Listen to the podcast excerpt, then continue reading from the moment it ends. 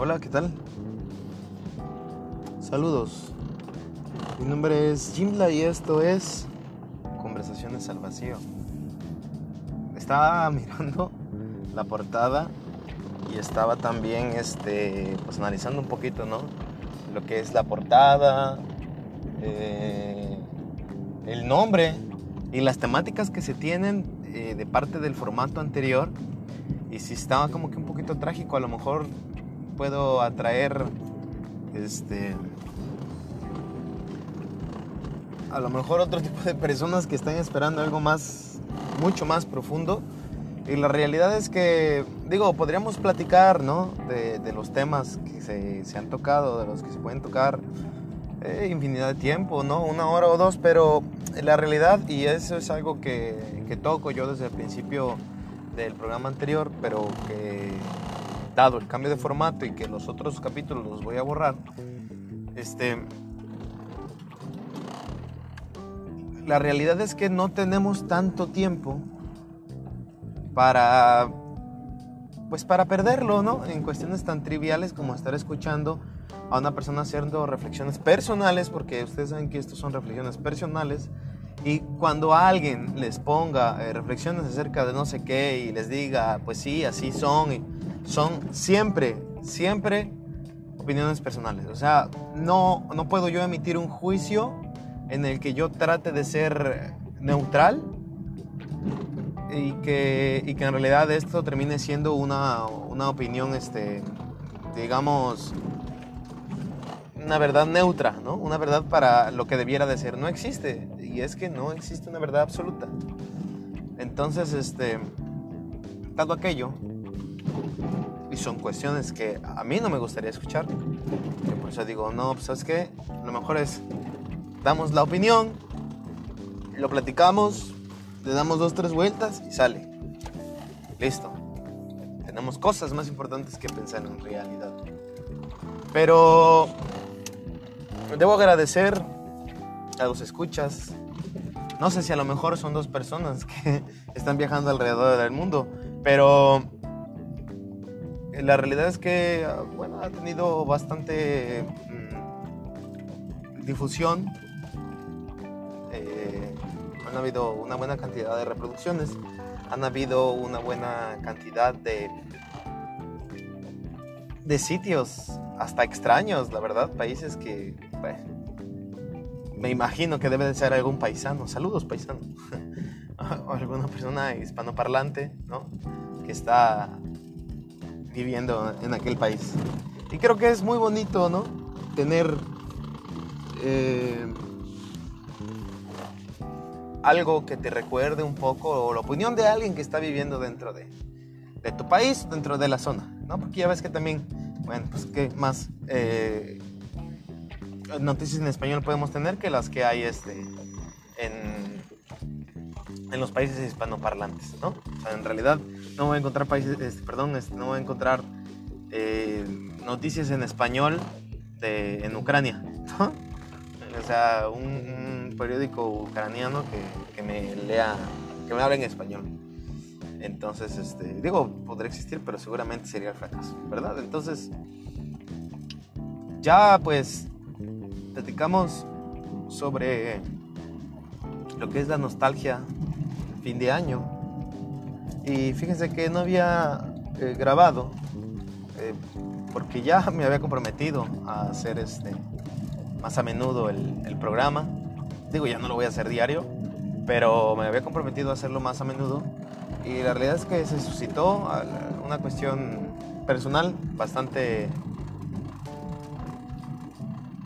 imponente y acaparadora. Entonces, son cuestiones personales, digo, son situaciones que para personas menos como yo, pues sí nos afectan nuestro estado emocional y nuestro estado creativo. Pero nuestro estado creativo de una manera en la que no me gustaría eh, aceptar. La realidad es que me, me, pone a pensar en lo, en lo frágil que puede llegar a ser eh, mi capacidad o mi juicio eh, cuando se suscitan estas cuestiones. O sea, no, no es agradable, ¿no? Entonces, de ahí parten un par de reflexiones. Y sí, es referido a la muerte. En primer lugar, lo efímero que llega a ser todo. O sea, en realidad, no, no lo sé, no me gusta pensar en eso, pero es un éxito. No sé, parece, parece mentira, pero estadísticamente, busquemos. A ver si me, si me hacen el favor. Para entrar en contexto, pero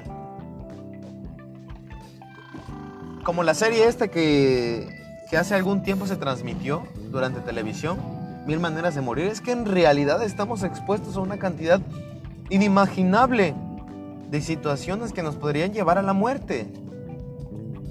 Ya no hablemos de, de un accidente, ¿no? Como un choque, eh, ir grabando un podcast mientras vas conduciendo, ¿no? Eh, sino un descuido tonto. Eh, no sé. Hay, sobre de esto, las muertes por personas que, que les cae un coco en la cabeza. Parece chiste, pero es real. Es una realidad. O sea, hay una enorme cantidad de personas que mueren de esta manera y son más que, por ejemplo, las que mueren por mordidas de de serpientes. Entonces, nosotros vemos un número, una estadística. Bueno, personas que mueren asfixiadas comiendo. Personas que se caen de las escaleras. Personas que ebrios vomitan. Ah, bueno, pues hay un caso de un famoso, ¿no? Personas que por situaciones extraordinarias, en realidad por una cuestión más este, de azar, quizás. Bueno, un problema en el corazón no detectado, nunca tratado. Se confían y pues ahí están las consecuencias, ¿no? trabajar en un sitio donde los contaminantes eh, afecten tu salud, vivir en una zona, ¿sí me explico? Y entonces ya nos vamos, delincuencia, hambre.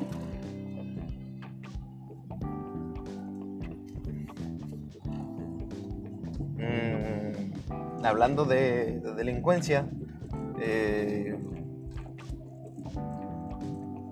un, una forma de ser iracunda, donde siempre busco el pleito. Vicios, como el alcohol, el cigarro, las drogas. Enfermedades sexuales. Digo, es N. Y, y lo siento por, por nuestros... Por, por los escuchas que, que padecen,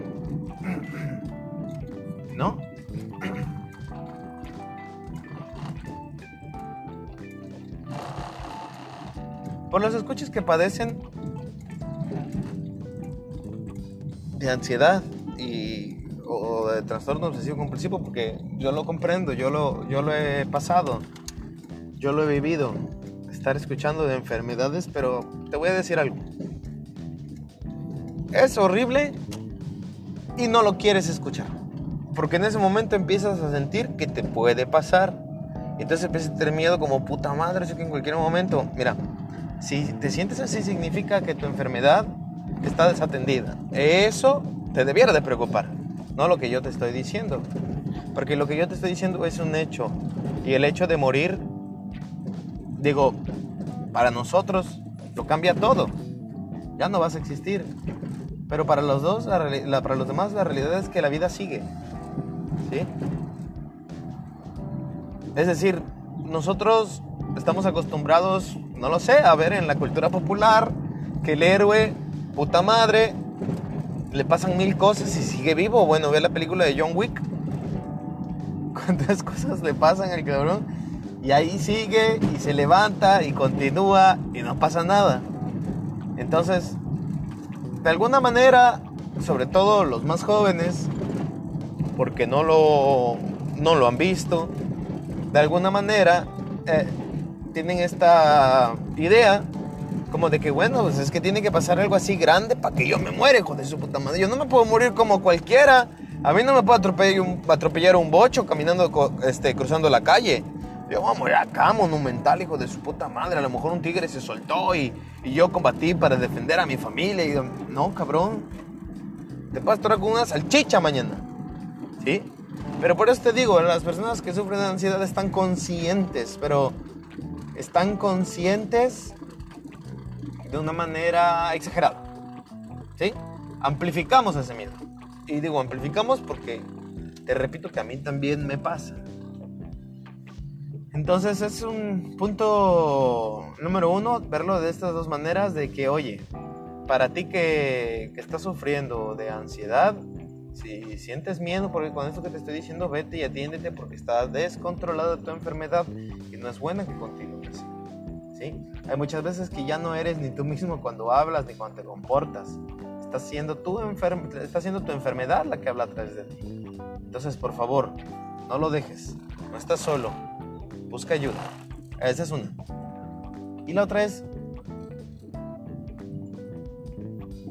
hacer la conciencia. ¿Sabes qué? La realidad es que estás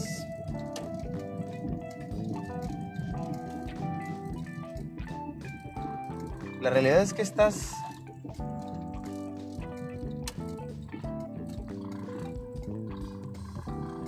a un paso en cualquier momento. Y cualquiera, cualquiera, aunque sea un directivo enorme de una empresa mundial, pues ve. Eso me recordó a que hace rato estaba mirando algo acerca de, de Satoru Iwata, que era presidente de Nintendo francamente no sé qué falleció. Francamente porque, te repito, no es algo que me encanta estar viendo las causas de muerte de las personas. Pero pues sucedió y el señor tenía 55 años. Tú que tienes 15 podrás decir, ah, pues no mames, ya estaba viejo y su puta madre, pero la realidad es que las personas viven, eh, este, a nivel mundial hay un promedio como de entre 70, 80, y una persona de 50 y tantos, digo, se ha tenido ciertos cuidados,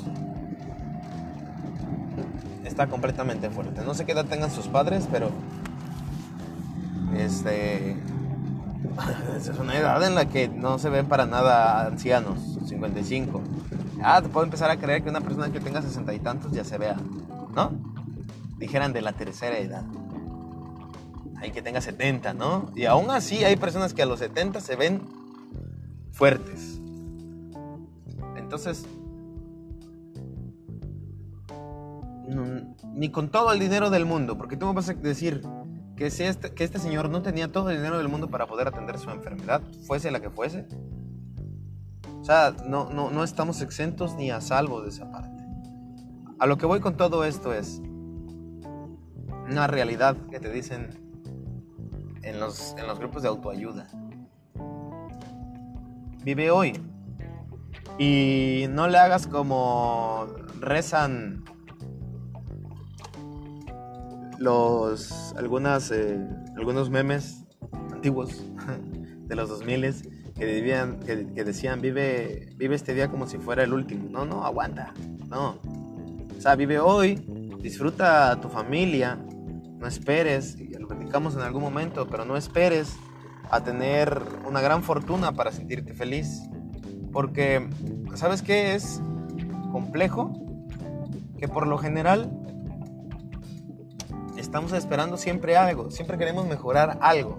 Y hasta que no mejoramos ese algo, no estamos como que en tranquilidad, siempre estamos con el pendiente, pero más que no estar con el pendiente es poder estar satisfecho con lo que yo he hecho hasta el día de hoy. Porque sabes algo, al fin y al cabo, todo lo que tengo, todo lo que he hecho, todo lo que he logrado, no es más que el fruto de todos mis actos. Por eso te digo, es importante. Les voy a dar un ejemplo, un ejemplo muy personal. ¿Entiendes que tiene que ser personal? Porque si no, no podría ilustrarlo. Cuando yo era pequeño, yo quería aprender artes marciales. Bueno, me inscribí en una academia de ciertas artes marciales. Y lo que yo quería era impresionar a la chica que me gustaba. ¿No? Así como que llamar su atención porque iba a decir, ah, mira este cabrón, mira esas cosas impresionantes que hace, muy varonil. O no, no, no lo sé, cómo defenderla. Estaba, estaba pequeño. Pero esta muchacha pues no se fijaba en mí. No se fijó en mí. Pero mi enfoque estuvo mal, porque yo no estaba enterado por estar concentrado y cegado en ese día que yo tenía de querer estar con esa persona en específico, en que dos cosas, había logrado una figura atlética, estaba saludable, me mantenía ocupado en algo que me hacía muy bien y que me gustaba, algo que disfrutaba hacer. Pero además,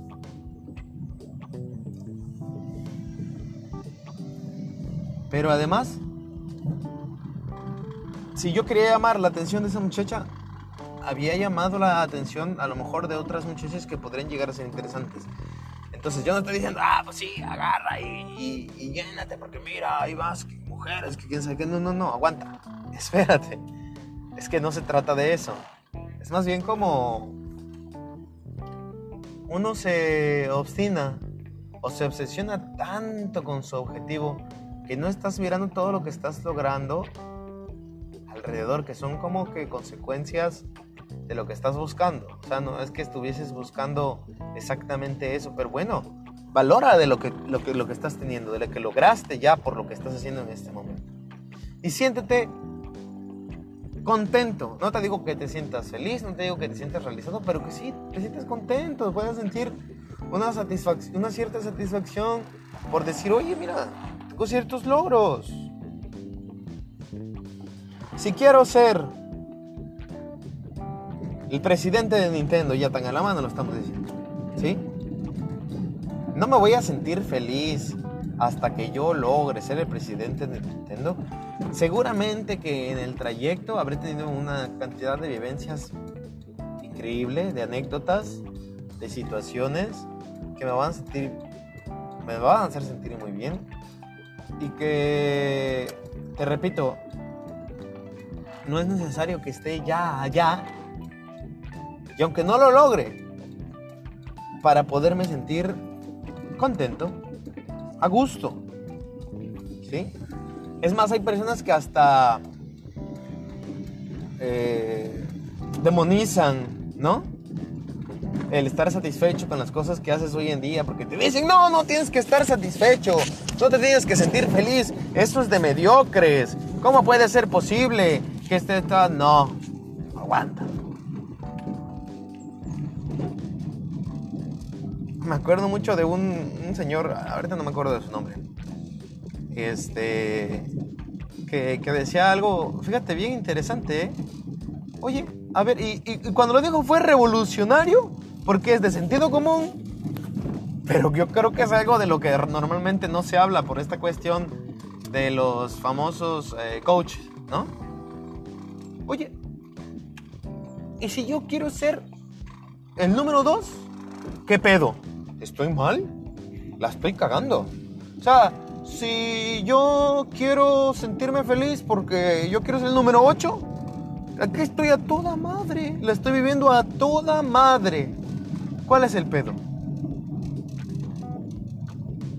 Debemos de comprender que hay gentes que literalmente no nacieron para ser la cabeza de león.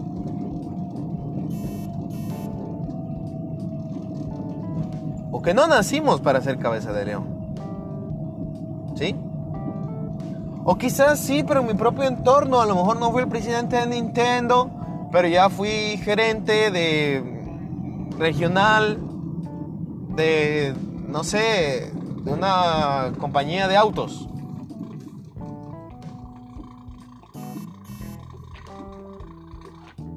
Y no soy pendejo ni mediocre por eso. Pero yo te puedo asegurar que hay personas allá afuera que están siendo que están teniendo enormes esfuerzos, que están siendo unos bárbaros en su trabajo, que están realmente y cabalmente realizando lo que les gusta, pero que están insatisfechos con su vida porque no han logrado eso que se propusieron. Fíjate, fíjate, una cosa es no estar satisfecho con, con, con mi objetivo, otra cosa es no estar satisfecho con mi vida. Pero es que es una realidad. ¿Y qué consecuencias me puede acarrar el no estar satisfecho con mi vida, así como así tal cual la estoy viviendo? Empiezo a menospreciar, empiezo a no disfrutar el momento. Y ya no digamos que me muera yo, que se muera algún familiar cercano. Y es que es natural que se vaya. Lo que no es natural es que yo no esté disfrutando de su presencia en este momento. ¿Sí?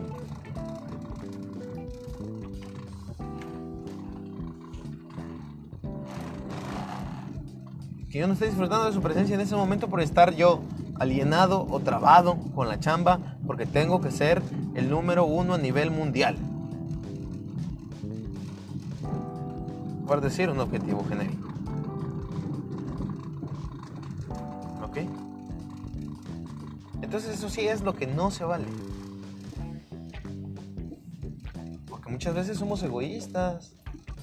Porque siempre pensamos que hay mañana. Siempre pensamos, ay, pues ya la veo la semana que viene. A mis hijos, pues ya los veo el mes que viene. Ya nos vamos de vacaciones dentro del año, dentro de un año. Ya ves que cómo está ahorita la pandemia.